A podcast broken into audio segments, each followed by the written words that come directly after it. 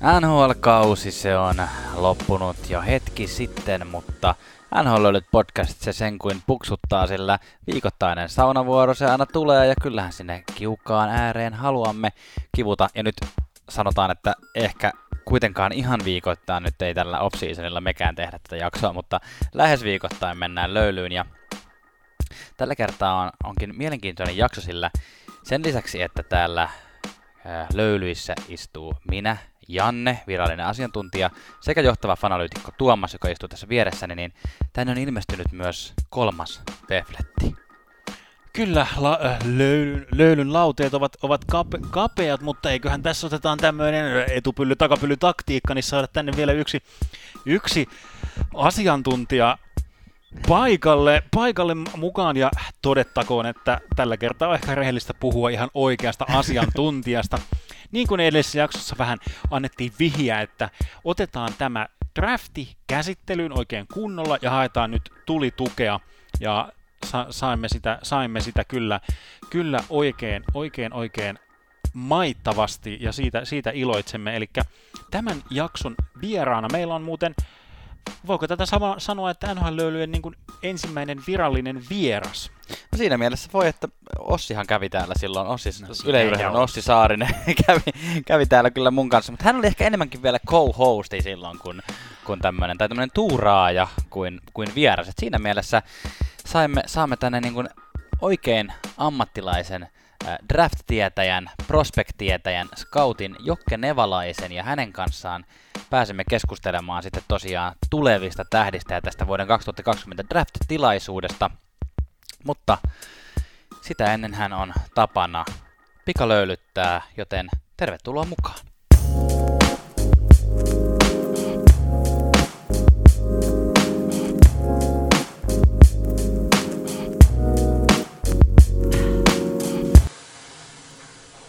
NHL ensimmäinen osio on pikalöylyt, jossa käydään läpi ajankohtaisia otsikoita NHL-jäiltä ja hieman sen ulkopuoleltakin.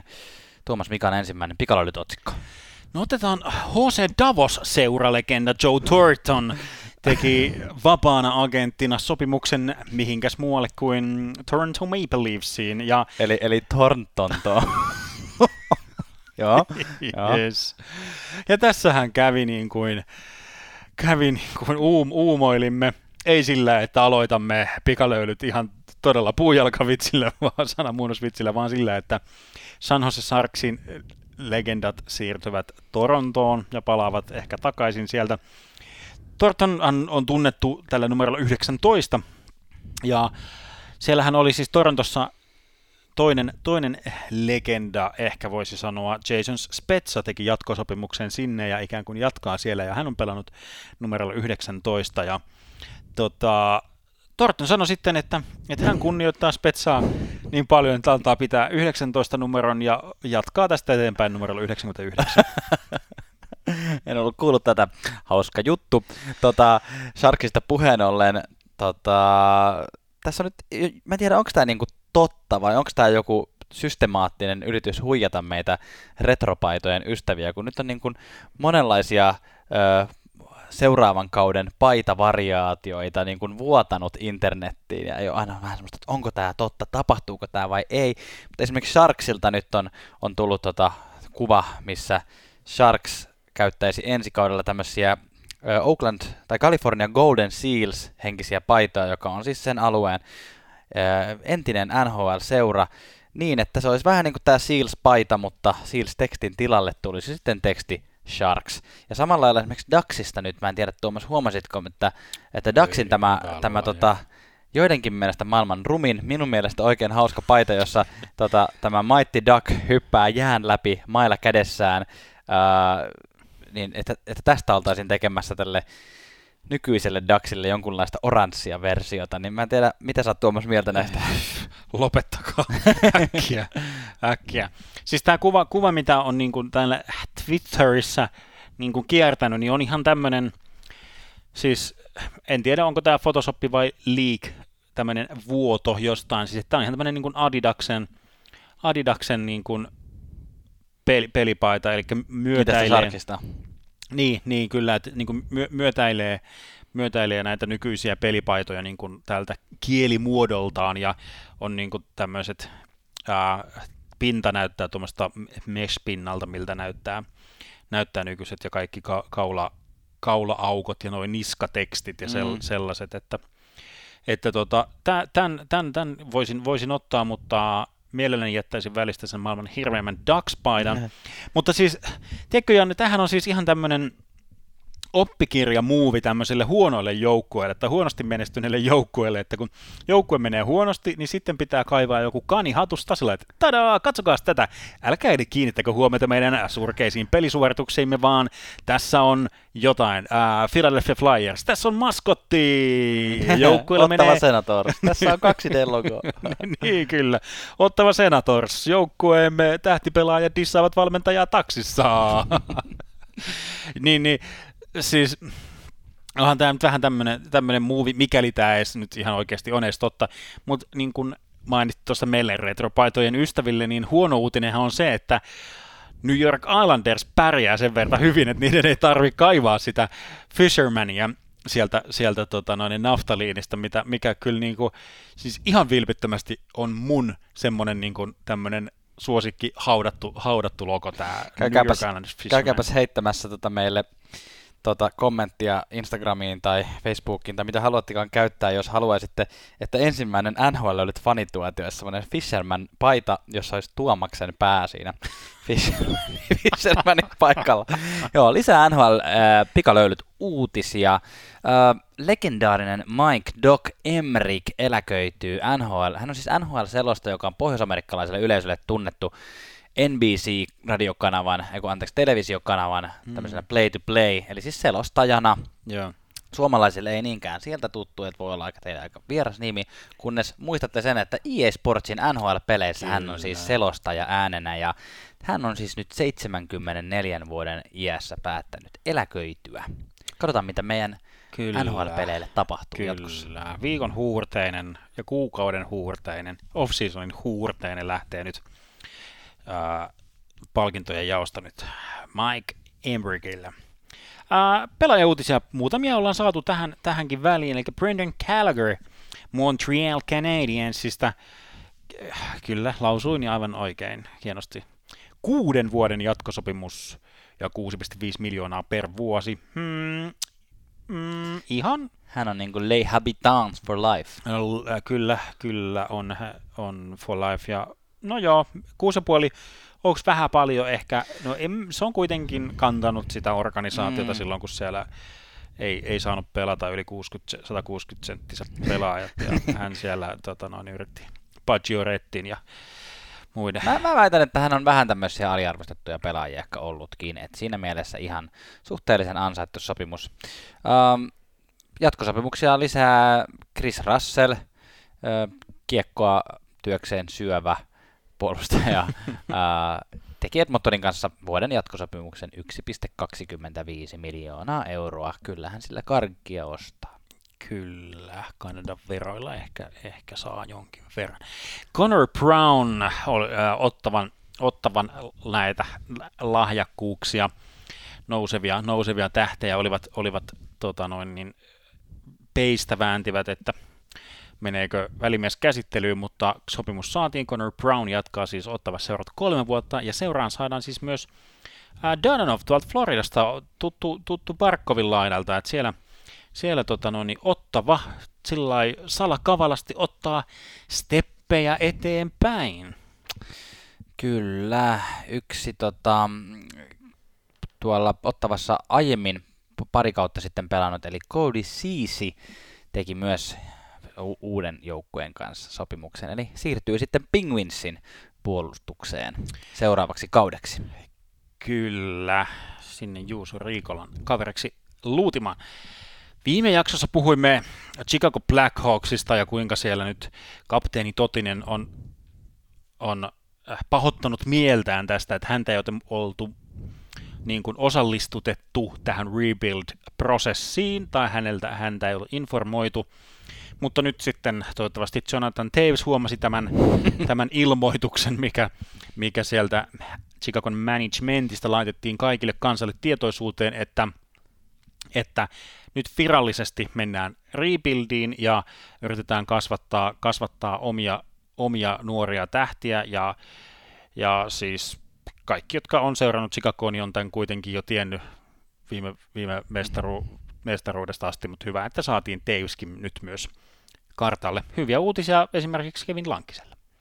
Kyllä, Kevin Lankista puheen ollen, toihan on mielenkiintoinen toi Chicagon maalivahtitilanne. Sitä on nyt monet eri podcasteissa ja artikkeleissa spekuloineet, että miksi Chicago ei tehnyt mitään peliliikettä minkään maalivahdin suhteen, vaan päinvastoin päästivät Crawfordin sieltä kävelemään. Ja äh, jossain artikkelissa, mä nyt yritin etsiä sitä, mutta ei tässä nopeasti löytänyt, mutta ihan siis Chicagon johtoryhmästä sanottiin ääneen, että he luottavat esimerkiksi Kevin Lankiseen aika paljon, antavat hänelle painoarvoa, mutta tämä on tämmöinen jännittävä arpapeli nyt Chicagolla. Siellä on top 4 heidän maalivahdeistaan maksavat yhteensä 3,3 miljoonaa dollaria, mikä on siis vähemmän kuin yleensä ykkösmaalivahdin palkka.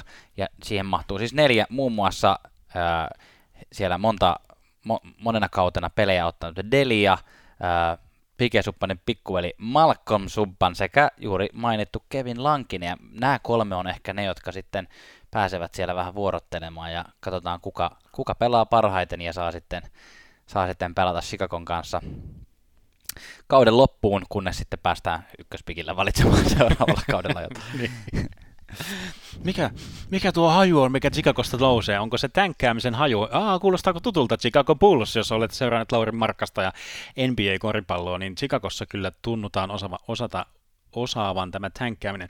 NBA-koripalloista tuli kyllä tässä mieleen, me ei varsinaisesti olla NBA-podcast, mutta aika harvinainen tapaus, aika no, harvinainen sama. tapaus on tota, Pohjois-Amerikan näillä niin kuin, The-pääsarjoilla menossa, kun Tampa Bay Lightning voitti mestaruuden NHL, Los mm. Angeles Lakers voitti NBAssa ja tällä hetkellä MLBssä on vastakkain Los Angeles Dodgers ja Tampa Bay Rays, eli jompa, jompikumpi kaupunki saa tuplajuhlat nyt uh, kyllä. Kaikille baseballin ystäville. Kyllä, kyllä. Ja eikö ollut mielenkiintoinen fakta myös NHL-finaaleissa, että oli, NHL-finaaleissa oli kaksi NHLn eteläisintä joukkuetta. Pitääkö paikkansa? No ei, koska siellä on myös Florida Panthers. 3,3 miljoonalla tällä, tai tulevalla kaudella siis operoi esimerkiksi Philip Grubauer tai Anton Hudobin, eli sitten voi niinku miettiä, miettiä, että haluaako, haluaako tai James Reimer on 1.4, että haluatko yhden James Reimerin vai neljä Chicago, neljä nuorta. Neljä nuorta Chicago ja, ja, rosteri. Tämä nyt vähän venyy tämmöisestä pikalöylyt-otsikosta, mutta siis ihan rehellisesti sanottuna, niin joskushan joillekin maalivahdeille on pakko antaa mahdollisuus pelata ykkösmaalivahtina. Et musta tuntuu, että maalivahtispotti on helposti semmoinen, että, että siinä mm. niin kun jäädään kiinni niihin, niihin maalivahteihin, jotka on jo todistanut että he ovat, voivat olla ykkösmaalivahti, vaikka olisi vähän vanhojakin. Että sitten maalivahtipaikka on semmoinen, että sieltä on vaikeampi saada mahdollisuuksia. Että se on niin kuin hyökkäjänä mahdollisuus päästä ottaa niitä nelosketjun pelejä vähän niin kuin testailemaan. Niin, mutta maalivahdin testaaminen on aika paljon vaikeampaa, mutta Chicago menee nyt vähän riskille. Kyllä, kyllä. Ja siis onhan tästä nyt niin kuin viime vuoden niin kuin loistava kokemus Kolumbukselta, että Kekäläinen oli sillä, että että no niin, Joonas ja Elvis, tulkaa katsomaan, että tässä on syvä pääty ja nyt te hyppäätte tonne. Tämmöistä mahtavaa. Jo, no niin, Joonas ja Elvis. vapaista agenteista monia kiinnostavia on vielä markkinoilla. Viimeksi mainittiin nämä samat nimet, eli esimerkiksi Mike Hoffman, joka on kyllä maalintekijä ihan mihin tahansa joukkueeseen, ja sitten suomalaista Mikael Granlund, Erik Haula ja Sami Vatanen edelleen ilman sopimusta. Kyllä jo Haula on kuulemma saanut niin paljon tarjouksia, että ehkä se voisi jonkun niistä antaa Granlundillekin, että Mikkekin saisi sais sopimukset. Ja siis kyllä tuo niinku jutut, jutut laineen ympärillä jälleen kerran ottaa kierroksia, siis todettakoon, että tämä on hiljaista uutisaikaa, kun toi vapaat agentit on niin isoimmat, isoimmat on nyt niin sovittu ja tai saanut sopimukset alle ja sitten nyt pitäisi, pitäisi vähän uutisia keksiä jostain, niin tuntuu, että jostain, jostain niin kuin noi keksitään noin laine, lainehuhut ja uutiset yhä uudestaan, ei ota millään laantuakseen. Janne, kuulitko, että Pepsi Center muuttaa nimeään, se on Crystal Pepsi Center tulevaisuudessa? Onko se Crystal Pepsi se läpinäkyvä Pepsi? Oh, joo. Sä valehtelet mulle, mä juuri luin, että sen nimi on Ball Center. Eiku Ball Arena. Ja tää on, nyt, tää on nyt ihan siis fakta. Pepsi Center, jossa pelaa, pelaa siis tota Denver Nuggets ja, ja Colorado Avalanche on vaihtanut nimensä Ball Centeriksi. Oliko se Ball Center? No, joku ball, joku ball juttu se kuitenkin on. Tota, mm, avaa, tässä googlataan samaan aikaan Avalanche Ball, Ball Arena. Arena, joo, Ball kyllä. Arena. No niin, ei se sen, ei se sen kummempaa ole. Tuota noin, niin joku, jotkut fanit siellä jo huutelivat, että kun ää, monet on kutsuneet, siis tällä lempinimellä, Pepsi Centerin lempinimi on ollut Can, eli viittaa niin tämmöiseen Pepsi-tölkkiin. Niin, Niin nyt kun se on, että we go into the can, niin Joo. nyt kun se on ball center, niin joku sanoi, että pitäisikö sitten olla sack. Hyi. Mutta tästä onkin hyvä tää ottaa pikku aasi sieltä, tota noin, niin käydään vähän, käydään vähän tuulettumassa ja selkeän tullaan takaisin kiukaan ääreen ja meillä on silloin täällä meidän kaverinamme myös draft-tietäjä Jokke Nevalainen.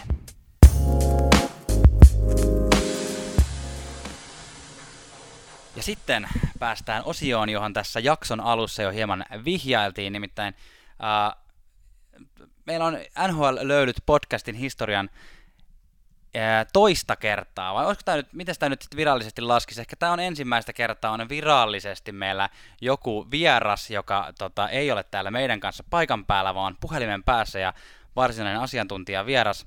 Meillä on ää, Dopper Prospectsista ää, Head of European Scouting, eli Jokke Nevalainen, joka varmasti tuntee, tuntee tota noin, niin tämän vuoden draftiluokana, tuntee tota, tulevat NHL-tähdet vaikka unissaan. Jokke, tervetuloa mukaan NHL löydyt podcastiin. Kiitoksia. Mukava olla. Mukava välillä päästä suomenkieliseen podcastiin. Näitä tulee harvemmin tehtyä, mutta välillä Niin mä- näitäkin. Mä ymmärrän, että sä oot lähinnä, tota, sä pidät omaa podcastia englannin kielellä, oot käynyt vierailemassa monenlaisissa, mutta tota, tässä, tässä pääset sitten käyttämään ihan sitä kotimaista kieltä. Mitäs menee? Mikäs tässä? Ihan, ihan hyvin. Tuntuu, että talvi tulevan tuossa kovaa, kovaa vauhtia, niin tässä, tässä rupeaa pääsemään tähän jääkiekko-fiilikseen sitä myöten. Kyllä, kyllä syksy, syksyn pimeys, pimeys lan- lankee päälle. Hei, tervetuloa munkin puolesta. Tosi siistiä, että pääsit tulemaan. Kiitos, kiitos. Hei, tota, aloitetaan ihan tuolla Doppers Prospectilla. Et, tota noin, niin, hei, nopeasti, tämä ei välttämättä ihan, ihan kaikille täällä Suomen päässä varsinkaan ole kovin, kovin tuttu, niin nopeasti, että mistä, mistä oikein on kysymys? No joo, Doppel Prospects on niin kuin tämän Dopper Sports Networkin osa-alue, joka keskittyy nyt näihin, näihin tuleviin NHL-pelaajiin, eli siinä on, mitähän niitä on 5-6 eri sivustoa, mitkä kuuluu tähän, tähän networkiin, ja me, me keskitytään sitten tosissaan näihin NHL-lupauksiin, prospekteihin, kirjoitetaan juttuja niistä, tehdään nykyisin myöskin skauttausta, omaa skauttausta, että ei luoteta pelkästään muiden tekemään skauttaukseen, vaan tehdään, tehdään myöskin omaa, mutta siinä on vähän niin kuin kahta eri puolta, eli meillä on tavallaan yksi tiimi, joka keskittyy niihin jo varattuihin lupauksiin, kirjoittaa niistä päivityksiä, että ihmiset pysyy kärryillä, että miss, missä mennään niiden kanssa. On jokaiselle NHL-joukkueelle varattu oma, oma kirjoittaja, joka kirjoittaa niistä juttuja, ja sitten meillä on tämä toinen tiimi, vähän tuorempi tiimi, joka sitten keskittyy näihin varausikäisiin, aina tulevaan varausluokkaan, niin niitä skauttaa ja kirjoittaa vähän niistä juttua ja tekee rankingia niistä. Ja tämä on nyt se puoli, missä mä oon itse tällä hetkellä sitten, tai aiemmin olin siellä joukkuepuolella, kirjoittelin itsekin, itsekin päivityksiä niistä jo varatuista pelaajista, mutta nyt sitten keskittynyt tähän näihin tuleviin varausluokkiin. Teillä onkin sitten niin oikeasti ihan huolella jengiä siellä töissä, että ei ole mikään semmoinen ihan kahden hengen porukka, joka sitä pyörittää. Joo, kyllä meillä on semmoinen 50 henkilöä tuolla Dopper Prospectsin puolella ja sitten tosissaan nämä muut sivut päälle, niin kyllähän sitä porukkaa, porukkaa löytyy aika hyvin. Se, semmoinen niin tulee heti kysymys mieleen, että, että kel, kelle tätä niin kuin tehdään, että onko tämä enemmänkin tämmöiselle just NHLn seuraajille, vai onko tämä niin kuin, esimerkiksi niin NHL-joukkueille, vai onko tämä fantasy-pelaajille, vai kelle tämä on niin pääasiassa tämä teidän duuni? Kyllä niin kuin Dopper, kun aikanaan alu, aloitti koko sivuston, niin nimenomaan halusi fokusoitua näihin fantasy hockey-pelaajiin, niille kirjoittaa juttuja ja se on vähän laajentunut totta kai siitä, mitä se on alun perin ollut, mutta kyllä se on kuitenkin se meidän ensisijainen ehkä niin kuin lukijakunta edelleenkin, että fantasy hockey on tosi iso niin harrastus tuolla Pohjois-Amerikassa. Ei, ei ihan fantasy footballin veronen, mutta hyvin lähellä kuitenkin. Että todella niin kuin suosittu harrastus siellä. Se ei ole Suomessa, ehkä Suomessa vähän tähän liigapörssiin totuttu, mikä on vähän samantyyppinen, mutta ei, ei kuitenkaan ihan yhtä, yhtä niin kuin monipuolinen, niin, mutta siellä se on tosi iso juttu. Ja, mutta kyllä meillä on sitten paljon lukijoita, jotka ei, ei pelaa fantasy hokia, että ne on muuten vaan kiinnostunut, kiinnostunut NHLstä tai nuorista pelaajista tai mitä vaan, mutta monenlaista lukijakuntaa löytyy, mutta kyllä se fantasy hoki pelaaja, pelaajat on edelleen se meidän ykköstargetti siellä. Aivan, aivan. Näin niin kuin meidänkin, meidänkin podcastin juuret ikään kuin menee, menee tähän fantasy-pelaamiseen, että kyllä tämä on sillä tuttua, tuttua maaperää, mutta hei tota, Jokke, nyt kun sä oot tänne meidän saunan lauteille päässyt, niin tota, tavallaan kiinnostaisi kuulla, että mikä se sun, niin kun, sun polkus ikään kuin on, että miten tähän tilanteeseen nyt on tultu, että sä istut tämmöisellä pallilla tuossa Dopper Prospektissa? No joo, polku on tietysti ollut pitkä, että alo, aloitin ihan niin alun perin kiinnostus lähtenyt varmasti itselläkin siellä fantasy hockey pelaamisessa, että varmaan kymmenisen vuotta pelannut, pelannut fantasy hockeya itsekin ja sieltä niin kuin se alun perin kipinä lähtenyt tähän, totta kai junnuna pelannut kiekkoa itsekin ja muuta, mutta sitten pitkään oli semmoinen, että ei hirveästi tule seurattua jääkiekkoa.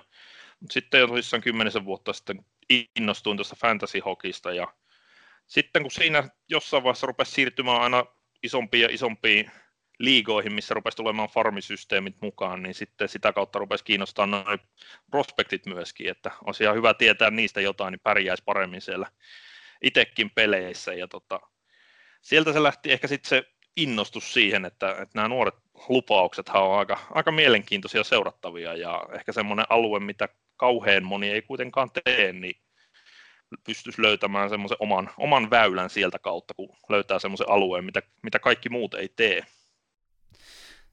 Kuulostaa ihan, ihan järkevältä. Mitä, mitä sä, sä sanoit, että sä, oot niin kun, sä et ole sillä tiimipuolella, vaan sä oot niin kun, näitä, seuraat näitä pelaajia, jotka on nimenomaan ennen varsinaista draftia, niin mitä sä siis tarkalleen ottaen teet siellä? Miten sä niitä seuraat ja kel, kirjoitat sä niistä vai, vai onko se niin podcasti, mitä sä pidät vai mikä on se sun, sun työnkuva? No meillä on, me aloitettiin niin kuin vähän reilu puolitoista vuotta sitten suurin piirtein tämä, että ruvettiin oikeasti kunnolla keskittymään niihin tuleviin lupauksiin, että siihen asti se oli enemmän silleen niin kuin sivusilmällä, tuli, tuli kateltuun niitä, ja, mutta silloin oikeastaan aloitettiin ihan kunnolla. Et mä, mä ehdotin niin kuin meidän päätoimittajalle, että voisinko mä, voisinko mä perustaa tämmöisen tiimin, joka rupeaisi kauttaamaan sitten näitä pelaajia, ja siitä se on sitten tänä kesänä laajennettiin, että meillä oli alun perin viime vuonna pelkästään eurooppalaisiin keskittynyt tiimi, nyt sitten laajennettiin, että meillä on toinen tiimi tavallaan Pohjois-Amerikassa, joka keskittyy niihin.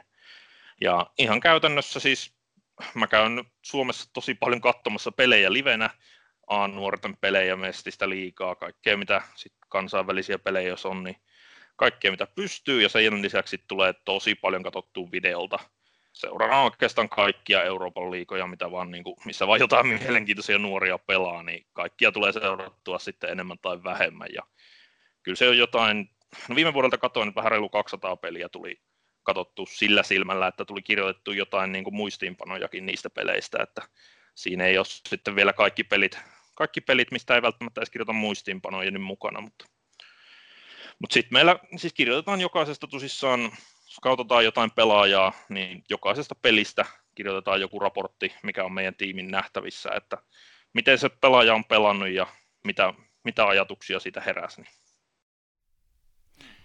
Joo, no niin, aivan. Siinä on, siinä on ty- työnsarkaa kyllä tota, muutama, muutama peli on tullut, tullut nähtyä. Mutta hei, tota, mä haluaisin kuulla sun selityksen nyt tämmöiselle asialle, kun sä, sä oot nyt ton viidakkoveitsen kanssa tuo prospektiviidakossa nyt seikkailu ja mä, mä sellaisin tota sosiaalista mediaa ja mulle tuli tämmöinen lista, jonkun, jonkun sivuston laatima lista tämmöisistä tulevaisuuden potentiaalisista NHLn GMistä, että siinä oli ykkösenä George McPhee, joka jätti, jätti just pestin tuolta Vegasista jo vapaana ja markkinoilla, ja sitten sellaisin sitä listaa, että ketäs, ketäs tämmöisiä mahdollista GM täällä uumoillaan, oli entisiä NHL-pelaajia ja kommentaattoreja, mutta sitten siellä tuli semmoinen semmoinen tota noin, nimi vastaan kuin Jokke Nevalainen, niin kerropa nyt, nyt itse, että mikä homma, että jutellaanko me seuraavan suomalaisen NHL GM kanssa tässä? No joo, toi, toi tulee kyllä itsellekin ihan uutisena, että tommonen lista on jossain olemassa. Ei, ei ole kyllä tullut vastaan itsellä aiemmin, mutta tota, sanotaanko, että en usko. Ne, ne positiot on aika tiukassa, että sinne on tyrkyllä aika monta muutakin, muutakin heboa, jolla on ehkä vähän paremmat kontaktit vielä kuin meikäläisellä. Että katsotaan nyt, jos, jos jos pääsisi edes jossain vaiheessa niin NHL-joukkueen scoutiksi, niin katsotaan sitten, että mihin se urapolku voisi sen jälkeen viedä, mutta se on ehkä aika niin kuin, äh, utopiaa, sanotaanko tässä vaiheessa. Mutta hei, siisti kuulla, että sulla on kuitenkin ajatuksena, että, tota, että olisi, olisi hieno päästä NHL, oikeasti NHL-joukkueen scoutiksi, että kyllähän tota, se on varmaan ihan mahdollistakin, vai? No joo, kyllä mä pari, pari joukkueen kanssa on vähän tullut kyselyitä jo, että onko niin kuin kiinnostusta ollenkaan, ollenkaan lähteä joukkueen puolelle tekemään töitä, että siinä mielessä niin kuin tuntuu, että se olisi ihan realistinen mahdollisuus jossain kohti tulevaisuutta, että katsotaan sitten, tapahtuuko näin koskaan, mutta sillä, siinä tavalla joo, että tuntuu realistiselta, koska on vähän ollut semmoisia alustavia keskusteluja jo. No hei, siisti kuulla, siisti kuulla ja toivottavasti niin kuin nappaa sillä tavalla, niin kuin, että, että osuu, osuu niin kuin tähdet kohdilleen oikealla, oikealla tavalla. Että paljonhan niin kuin, kun kuulee näitä uratarinoita, varsinkin täällä niin kuin NHLn toimistopuolella, niin että se, se niin kuin vaatii aika usein sen, että on niin kuin Saturnus ja Jupiter on oikeassa oikeas kohtaa, että nämä ovet niin kuin aukeaa, että että tota, to, toivotaan, olisi tosi, tosi upea, upea nähdä, että pääset tota noin, tai pääsisit näiden NHL-scouttien joukkoon. Niitäkin muut, muutamia suomalaisia kuitenkin, kuitenkin on. Mutta tota, pitäisikö meidän siirtyä sitten tuohon, me ollaan, luvattiin meidän viime jaksossa, että, että käydään läpi tätä edellistä draftia, niin mites, mites Jokka, vieläkö jaksaa, jaksaa jauhaa tästä draftista vai onko tullut niin kuin jo ammennettua kaikki, mitä on niin kuin löydettävissä? Kyllä siitä nyt ehkä vähän jaksaa vielä joo. Kyllä heti sen draftin jälkeen rupesi tulemaan vähän semmoinen ähky, että nyt, nyt en tiedä enää, että mitä, mitä tässä voisi keksiä ja mitä uutta puhuttavaa, mutta nyt kun on pieni hengähystauko ollut siitä draftista, niin ehkä, ehkä nyt jaksaa taas vähän, vähän sitten puhua uudestaan, että se oli aika, aika rankka, rankka ne parit viimeiset viikot siinä tuli kierrettyä podcastia, podcastia podcastin perään ja kirjoitettua vähän juttua ja tehty vaikka sun mitä siinä ja sitten meni pari yötä vähän valvoissa, valvoessa sitten kun se itse drafti oli, niin tuntui vähän semmoinen pieni, pieni uupumus tulevassa sen jälkeen, mutta Joo, eiköhän joo. tässä nyt taas jaksa. No niin, hyvä. Joo, tunnistan tuon fiiliksen. Aika lailla sama itsellä ollut noiden omien fantasy draftien jälkeen, että siinä menee pari päivää puhallellessa, mutta tota, hyvä kuulla, että oot, oot, oot taas tota, no, niin, uudella innolla, innolla tätä, tätä kohden. Joo, tota, niin, jos me lähdetään tuosta draftia purkamaan muutamien eri kysymysten kautta, niin ihan ensin voisi ehkä tarttua tuohon niin kärkikolmikkoon, ketkä siellä valittiin. Uh, koska me, lähdetään, me tehdään tätä podia niin, että me nyt ei varsinaisesti oleteta, että meidänkään seuraajat on välttämättä, tota, vaikka ne varmasti NHL seuraavat, kun meitä kuuntelevat, mutta ei välttämättä ole niin hyvin perillä edes näistä tota, niin sanotusta kärkitähdistä varaustilaisuudessa, siellähän aika odotetusti meni niin Lafreniere ja Byfield ja Stützle siinä top, top kolmosessa, niin osaatko näitä, näitä pelaajia kommentoida, että minkälaisia pelaajia nämä niin kuin Miten nämä niin kuin sulle näyttäytyy ja onko nämä sun silmissä NHL-valmiita pelaajia jo ensi kaudella? No Lafreniere on aivan varmasti. Siitä ei ole mun mielestä kysymystäkään, että kyse on enemmänkin, että onko se 50, 60 vai 70 pisteen pelaaja ensi kaudella, että siitä ei ole mun mielestä kysymystäkään, että pelaisiko se ja pelaisiko se hyvässä roolissa siellä, että on niin kuin, yksi, yksi valmiimmista NHL-pelaajista, mitä draftissa on ollut viime vuosina, että totta kai auttaa on myöhään, myöhään syntynyt ja niin kuin yksi, yksi draftin vanhimmista pelaajista, mutta on myöskin tosi fyysisesti valmis siihen, että tosi vahva kaveri on nuorena, niin se auttaa ja kaiken lisäksi pelaa sille aika hyvää, hyvää kahden suunnan kiekkoa. Vähän tuntuu se puolustuspää ei aina oikein kiinnosta mennä sinne omalle puolustusalueelle asti, mutta se yleensä NHL aika nopeasti korjaantuu, että mm. siellä ei paljon kysellä, että meetkö sinne, vaan sillä sanotaan, että sä meet sinne. Niin. Mutta hyökkäyspäässä on aivan huippuluokan pelaaja, pystyy tekemään maaleja, pystyy luomaan maalintekopaikkoja, pystyy pelaamaan fyysisesti, pystyy taidollaan kikkailemaan muista pelaajista ohi, että hyökkäyspäässä on niin kuin todella monipuolinen pelaaja, pystyy kaikilla mahdollisilla tavoilla luomaan, luomaan maalipaikkoja ja se on se, että kyllä puhutaan ihan mun mielestä franchise-laiturista, että pystyy joukkueen rakentamaan sen ympärille.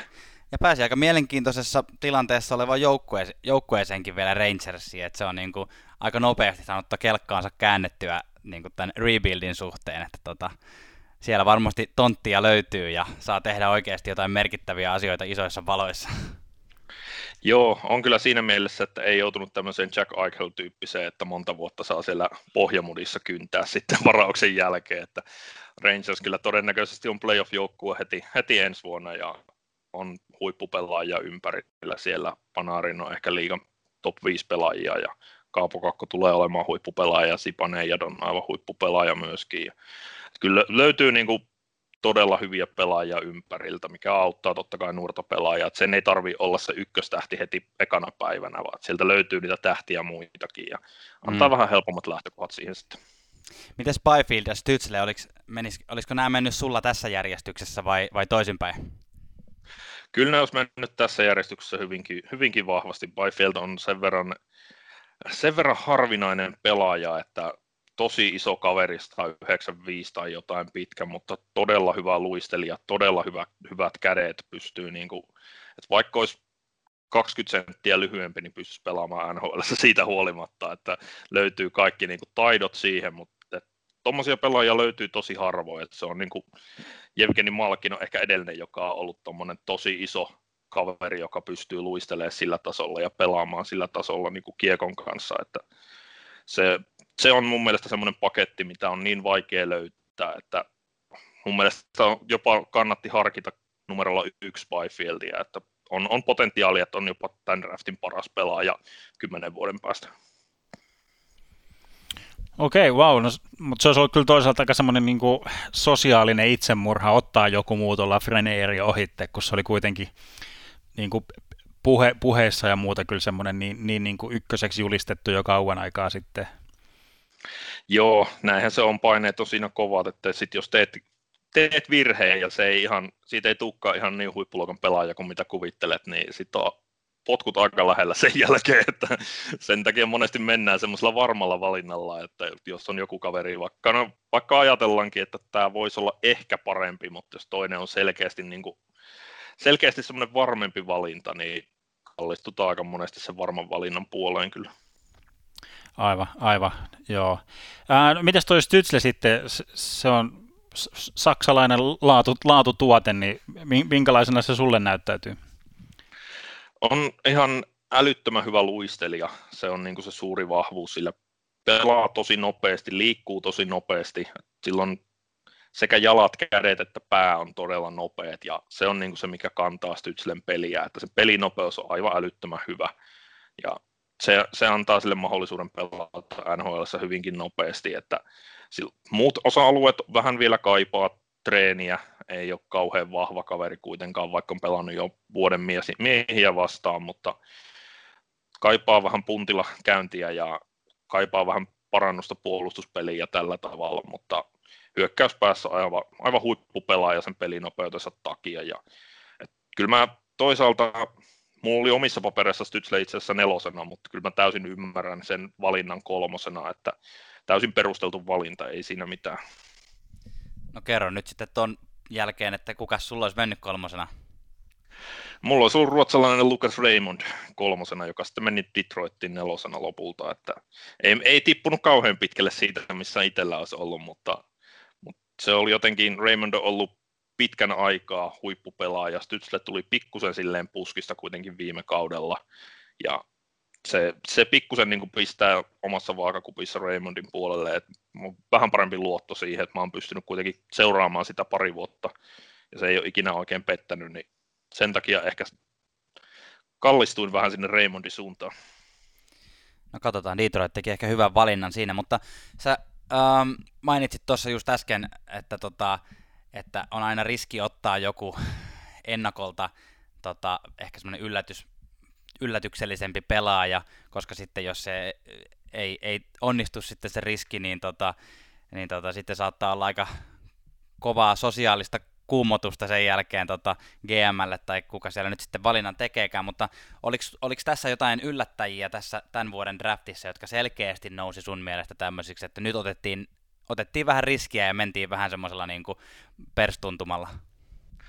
No joo, kyllä noin valinnat numero 20 ja 21, kun lähdettiin, lähdettiin Venäjän suuntaan siinä vaiheessa, niin se oli semmoinen 10-15 minuuttinen, että tuntui sen jälkeen kyllä, että ei pysty nukkumaan koko yönä enää. Tuli niin puskista ne molemmat valinnat, että ei, ei oikein kukaan arvannut, että ne olisi niin ykköskierroksen varauksia. Kyllä ne oli totta kai skautattuja pelaajia ja tunnettuja pelaajia, mutta ei kukaan oikein arvannut, että kumpikaan niistä menisi ykköskierroksella, niin siinä oli kyllä, siinä oli semmoinen yllätysmomentti. Muuten oikeastaan ykköskierroksella ei ollut mitään yllättävää, mutta, mutta ne oli kyllä kaksi semmoista. Shakir Mukamadulin ja, ja Chinakov sitten 21 numerolla, niin ne oli kyllä kovia yllätyksiä.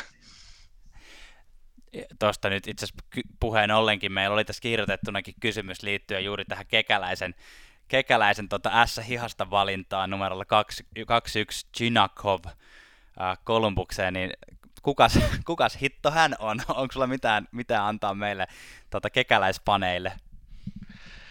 Joo, se oli tosissaan, siis Chinakovin kohdalla se suurin yllätys on se, että se oli varauskelpona jo viime vuonna. Ja se oli kuitenkin jo tunnettu pelaaja viime vuonna. Oli yksi Venäjän niin kuin kärkipelaaja omassa ikäryhmässään. Pelasi pelasi 18-vuotiaiden MM-kisoissa ja pelasi niin koko kauden pelasi oikeastaan Venäjän maajoukkueen kanssa ja pelasi tosi hyvin. Niin, mut, ja monet oli sitä mieltä itsekin, että se olisi niin kuin ollut hyvä, hyvä semmoinen nelos, vitos, kutoskierroksen varaus viime vuonna.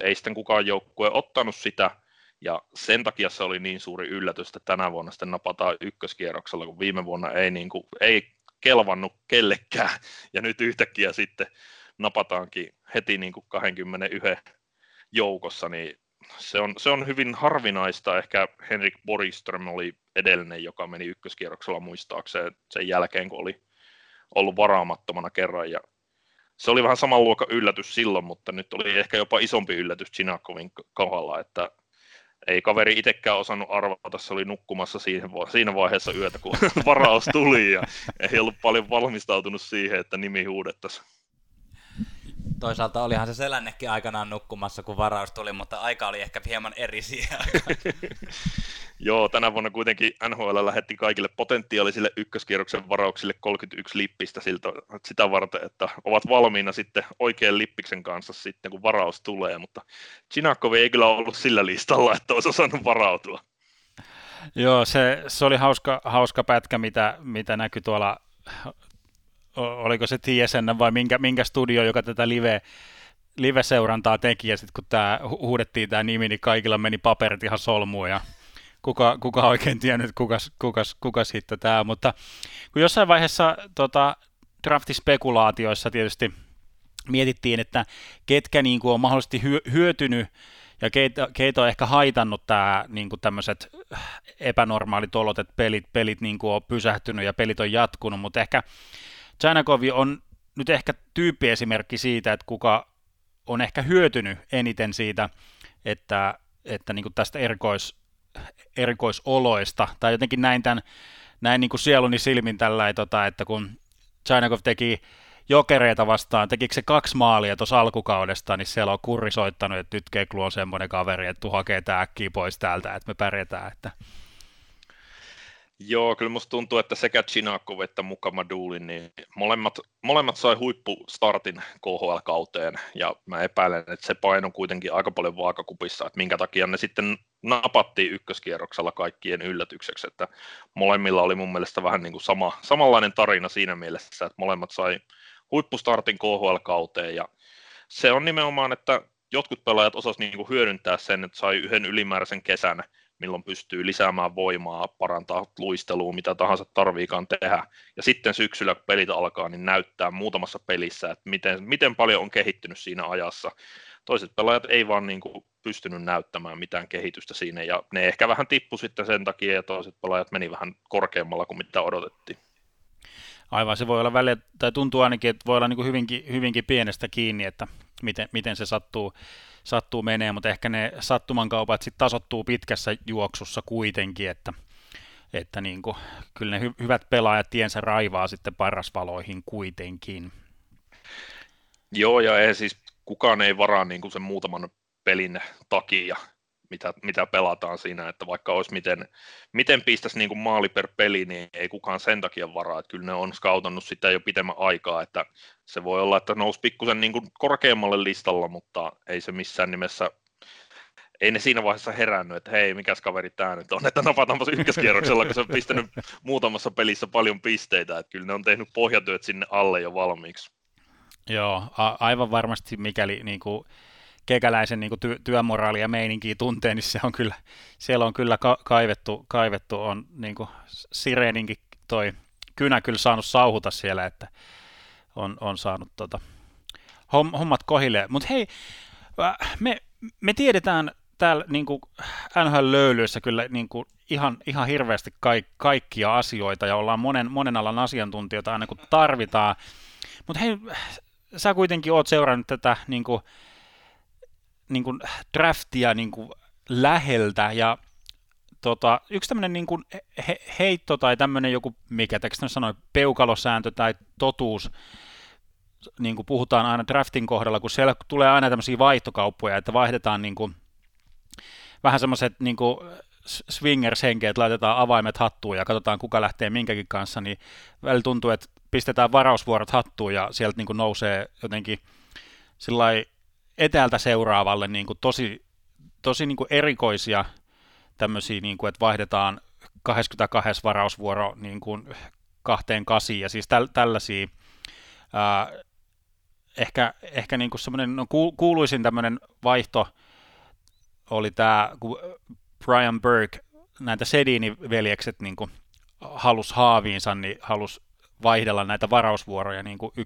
kakkoseksi ja kolmoseksi, mutta mutta mi, mitä toi niin kuin, mi, mi, tommonen, kun sanotaan, don't trade up, niin kuin, että ei, ei saisi varausvuoroa vaihtaa ylöspäin, ja osaako niin kuin, tä, tämmöiselle tavalliselle löydyttäjä fanalyytikolle niin kuin selittää tämmöisiä, niin kuin, me, me, miksi, miksi niin kuin, jotenkin tämmöisen, niin kuin, tuntuu jotenkin sattumanvaraiselta nämä vaihdot, ja miksi niin kuin ylöspäin ei saisi sais treidata näitä pikkejä?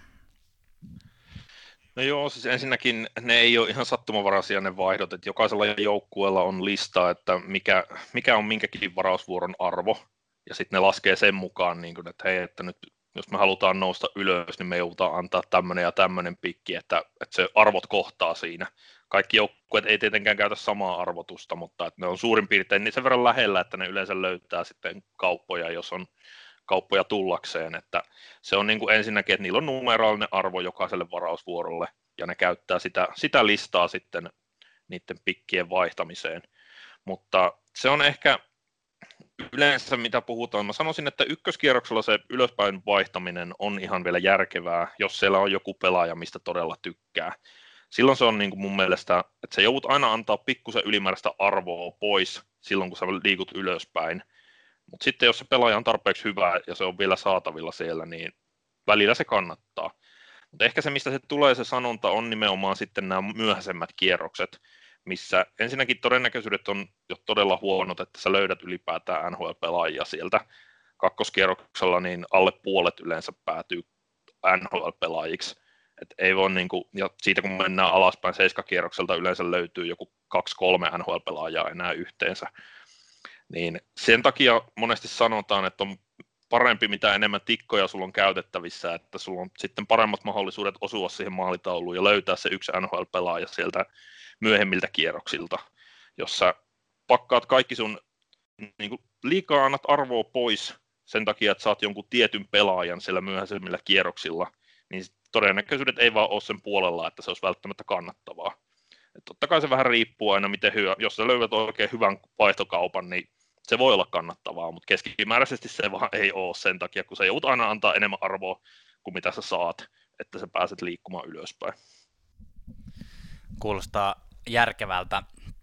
Jos me palataan tähän 2020 draftiin vielä, niin tota, usein tämmöisen valintatilaisuuksien jälkeen sitten isot urheilumediat tekee semmoisia listoja, että nämä, tai antaa jotain arvosanoja joukkueelle, että miten hyvin he draftasi ketkä voitti ja ketkä hävisi, niin jos pystyt nostamaan meille niin kuin voittajista tämän vuoden draftissa, saat itse päättää, että haluatko katsoa enemmänkin ensimmäisen kierroksen valintoja vai koko draftia, niin osaatko antaa meille tota, muutaman joukkueen, jotka mielestäsi suoriutuivat erityisen hyvin, ja tähän vielä laitan tietenkin taustalle se, että tokihan tähän varmasti vaikuttaa se, että esimerkiksi Ottavalla oli siellä kärjessä heti kaksi pikkiä top viidessä, ja toisaalta Devilsilläkin oli kolme, kolme pikkiä ekan kierroksen aikana, että toki niillä on varmaan parempi voittaa, vai, vai mitä olet mieltä? No joo, totta kai, totta kai se antaa etulyöntiaseman, että jos sulla on ihan kärkivarauksia, niin sä oot tavallaan automaattisesti voittaja, että sä, sä saat ne parhaat pelaajat sieltä. Mutta kyllä mun täytyy sanoa, että jos miettii jotain joukkueita, mitkä mun mielestä löyti niillä varausvuorolla, mitä niillä nyt oli, niin hyvää arvoa, niin kyllä mä nostasin ainakin Detroitin. Detroit tuntuu olevan semmoinen joukkue, joka ryöstää Ruotsista kaikki parhaat pelaajat.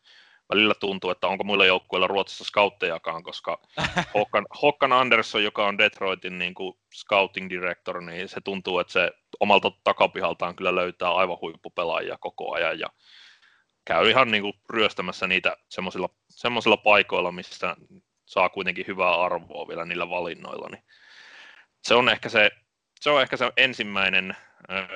Sitten Kingsi, mun mielestä sen lisäksi ottivat Byfieldin kakkosella, niin myöskin tekivät todella hyvää jälkeä sitten myöhemmillä kierroksilla. Et siellä on sitten suomalainen Christian Ruuttu vetää niiden Euroopan skauttausta ja tuntuu, että Ruuttu on kyllä tehnyt, tehnyt kotityöt ja löyti kyllä hyviä eurooppalaisia pelaajia sinne.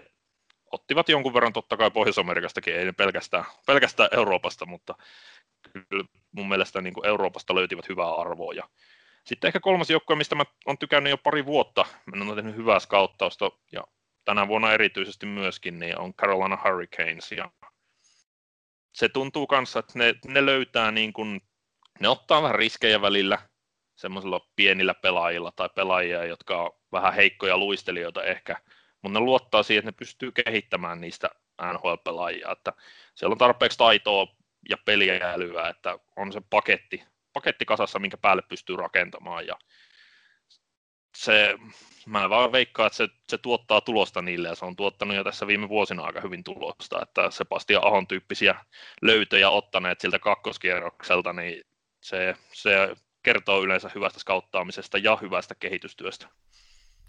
Niin onhan se ihan siis selkeä juttu, että, että tota, menestyvät joukkueet kyllä usein rakennetaan sieltä scout, hyvä, just nimenomaan hyvällä skauttamisella, että osataan löytää niitä niin kuin myöhemmiltä kierroksilta niitä pelaajia, joista hioutuu timantteja, että tota, jos joukkueen rakentaminen keskittyy enemmänkin vaihtokauppojen tekemiseen, niin tota, se on usein vähän vaikeampi, tai en tiedä onko se vaikeampi, mutta se, ei, se, se on semmoinen tie, millä tota yleensä ei semmoista kestomenestystä sitten kuitenkaan rakenneta. Siitä on niin paljon todistuksia, esimerkiksi vaikka Tampa Bay tänä vuonna, joka voitti mestaruuden, niin on semmoinen joukkue, joka on hyvin rakennettu.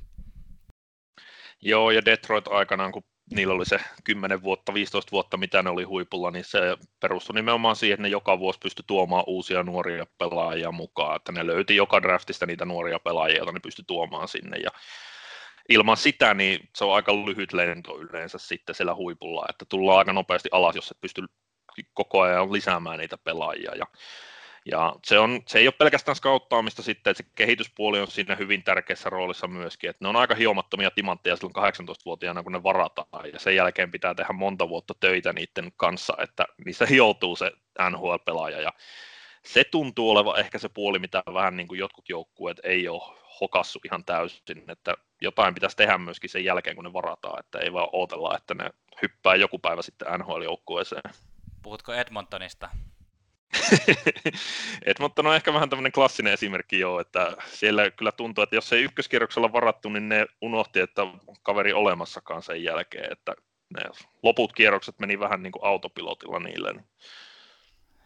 A- aivan, aivan. Ja Detroit Red Wings on oikein niin kuin kuuluisa just siitä, niin kuin, että myllytetään ne prospektit valmiiksi siellä, siellä AHL ja junnuissa ja muuta. Ja toi mainitsit Kristian Ruutun, niin hän kanssa se, semmoista niinku, niitä harvinaisia niinku, scoutteja, jotka on päässyt draftaamaan oma, oman, oman poikansa, vaikka on myöhemmin kertonut story, että miten niinku, irtisanoutui tästä valinnasta, että ei olisi halunnut sitä tehdä, mutta, mutta tota, tota, tämmöisiä hyvä, hyvää työtä on, on siellä kuitenkin tehnyt. Mutta hei, sitten jos No, no hä- häviäjät, tämä voittajat häviäjät on vähän tämmöinen mustavalkoinen jako ja sillä että draftista nyt on se mikä viikko aikaa, mutta tavallaan mikä sun näkökulma sitten, että oliko joku niin kuin, joku GM, joku joukkue sitten, joka vähän niin kuin sössi, tiputti, tiputti pallon, pallon sitten tässä, tässä kohtaa, tai teki jotenkin sun mielestä jotenkin vähän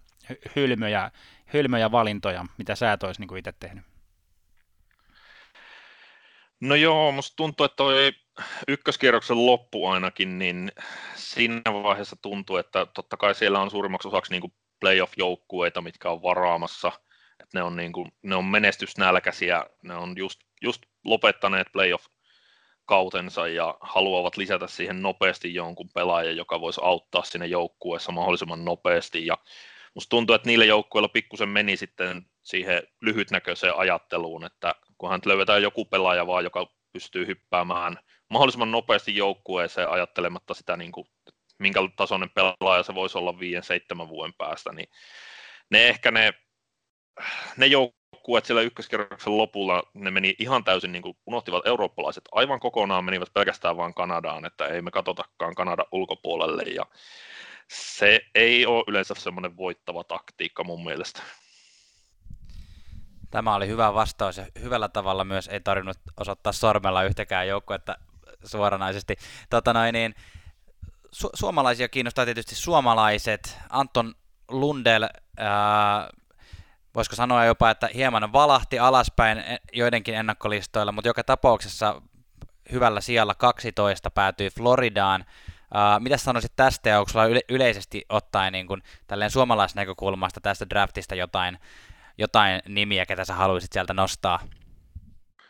No joo, Lundellin vähän riippuen listoista, jotkut oli sitä mieltä, että otettiin jopa vähän ylempänä kuin mitä, mitä arvioitiin, ja toiset sanoivat, että vähän valahti. Itsellä oli muistaakseni 9 vai 10 omassa rankingissa, että aika siinä, siinä korvilla meni, missä arvelinkin, että oli, tänä vuonna oli tosi kova top 10, ja se tiedettiin, että sen takia, sanotaanko, että muina, muina vuosina Lundell olisi varmaan mennytkin top 10, mutta tämä oli tosi kova vuosi, ja sen takia ehkä sitten tippui sen top 10 ulkopuolelle, mutta pääsee hyvään organisaation siinä mielessä, että on, on kertonut haastatteluissa, että katsoo paljon Barkovin videoita ja opettelee, opettelee niitä asioita, mitä Barkovi tekee NHL, niin pääsee oppimaan hyvin lähietäisyydeltä sitten niitä asioita nyt sitten ensi vuodesta alkaen. Ja nimenomaan enemmän niin kuin ehkä semmoinen kakkosentteri tulevaisuudessa NHL, niin pääsee siihen Barkovin vanaveteen pelaamaan. Et siinä, on, siinä on aika huippuluokan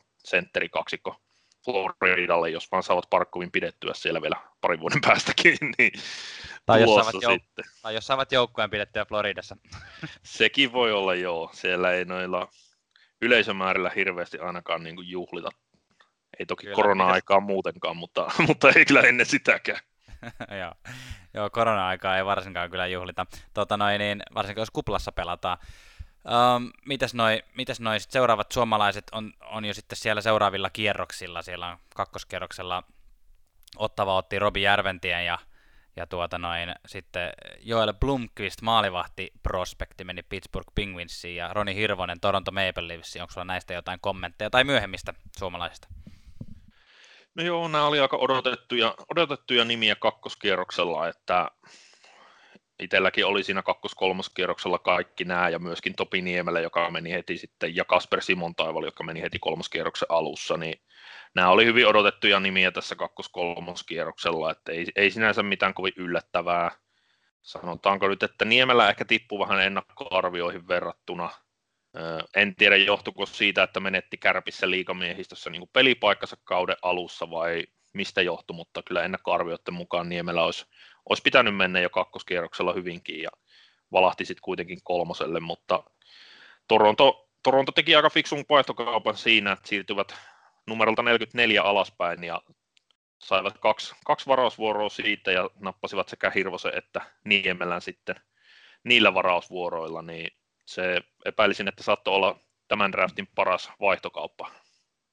Joo, no to, toivotaan tällä su- suomalais, suomalaisen näkökulmasta. Tuntuu jotenkin, että en, en, en nyt mitään tota, fak, faktoja en tsekannut, mutta jotenkin sellaisella mutulla tuntuu, että Toronto, Ottava ja Los Angeles Kings on semmoisia, niissä on semmoinen Suomi-magneetti jotenkin tässä, että ot, otta, Ottavaankin, tota noin, niin se on Lassi Thompsonia ainakin ja sillä niin kuin, että on tämmöistä jotenkin totuttu suomalaisia hirveästi, hirveästi näke, näkemään ottavassa, niin sieltä, sieltä no, nousee tuleva, tuleva suomalainen su, sukupolvi. Että, oliko Jokipakka on tainnut viimeisimpänä kaksi peliä käydä pelaamassa ottavassa? Ja...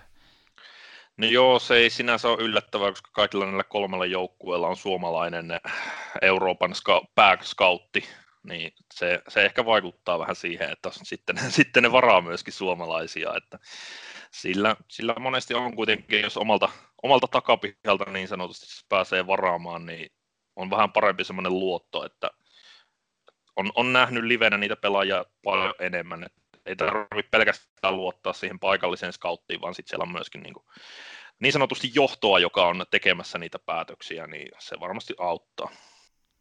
Aivan, aivan.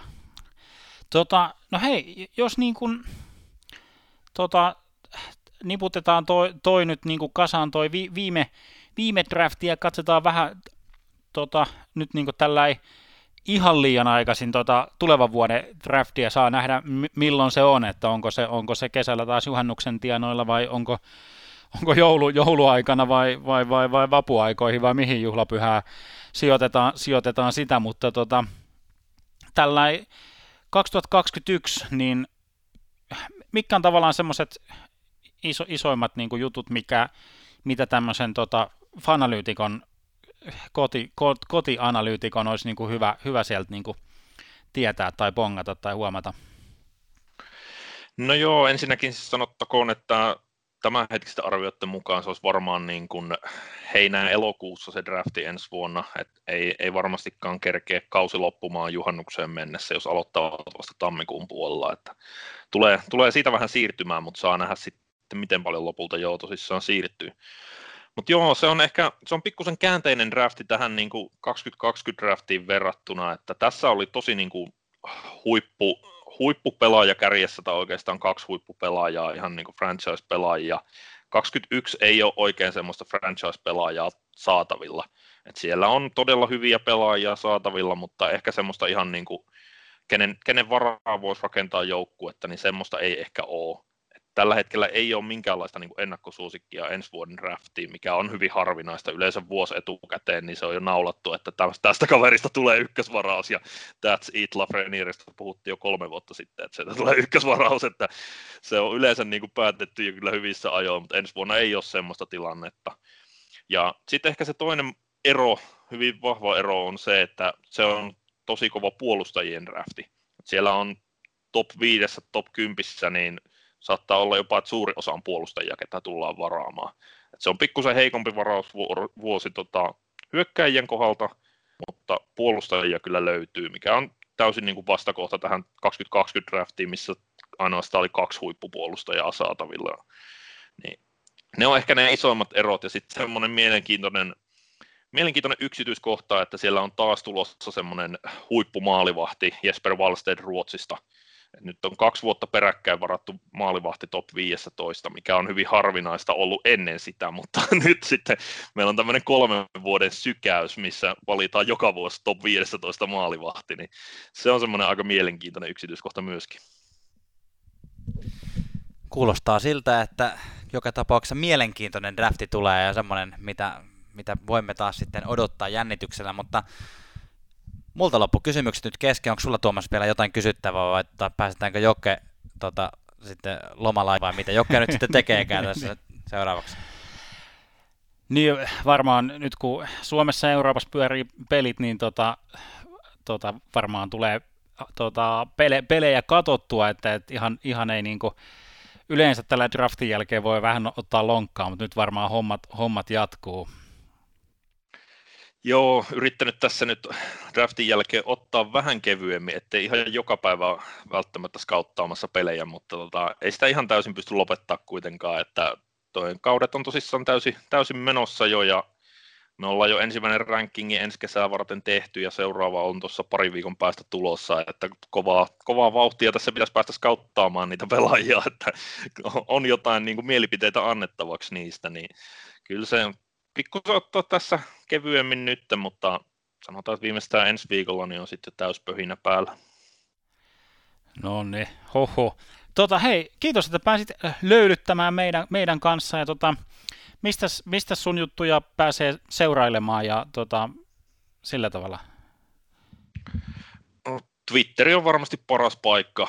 At Jokkenevalainen löytyy sieltä ja siellä tuntuu, että tulee vietettyä aika paljon aikaa. Aina, aina kun on koneella jotain tekemässä, niin tulee vilkuiltua, että mitä siellä Twitterissä tapahtuu. Että se on loistava paikka myöskin pysyä kärryillä, että mitä, mitä tuossa kiekkomaailmassa tapahtuu, niin sen takia tulee paljon sitä seurattua ja paljon tulee sinne sitten postailtua myöskin. Aivan, ja, ja ymmärsinkö oikein, tai on ainakin tuossa kuikuilu, että podcastia olisi kans, kans mistä, mistä tota niin sitä löytyy ja millä nimellä, jos prospektiasiat kiinnostaa? Joo, meillä on tosissaan englanninkielinen podcasti. Yritetään kolme, kolme, viik- kolme tota, jaksoa kuukaudessa suurin piirtein saada puristettua sitä ulos, mutta ö, löytyy Doppers Draftcast nimellä ja kaikista mahdollisista Spotify, Podbean, YouTubestakin löytyy videoversiona ja kaikki mahdolliset oikeastaan, mistä vaan podcasteja voi etsiä, niin sieltä yleensä kyllä löytyy. Jes, loistavaa. Uh, eipä muuta. Kiitos, kiitos, että olit mukana ja otetaan joskus uusiksi. Näin tehdään. Kiitoksia. Kyllä, meillä on kiuas aina lämmin.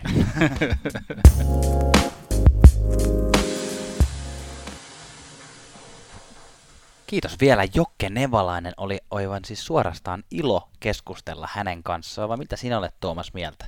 Nyt jos sä sanot, että ei ollut ilo, että hän oli niin kuin tympeä savolainen, niin, tota, niin sitten meidän pitää ottaa valitettavasti uudestaan tämä. Joo, ei, ei siis tosi, tosi, tosi hauska. Lepposat, lepposat turinat oli, oli tota noin, siinä, siinä Joken kanssa oli, oli hauska, hauska poh, pohdiskella drafti-asioita, ja siis tähän niin kuin nousi, nousi ikään kuin siitä, että haluttiin ottaa se drafti sillä niin kunnolla käsittelyyn, ja sitä, mitä me ollaan, Janne, tässä pohdittu, tämän meidän podcastin suhteen on se, että vähän niin kuin, että sopiiko nämä vieraat tähän meidän NHL-löylyt profiiliin, tiedätkö, että onko, onko täällä lauteella tilaa, niin kuin, tilaa niin kuin muille, että uskaltaako, uskaltaako tänne edes niin kuin pyytää ketään muita lau, lauteille etupylly, takapylly meininkeihin, kun saattaa olla aika hikistä touhua, niin um, nyt ehkä haluttaisiin kuulla sitten kuulijoiden mielipidettä siitä, että niin kuin,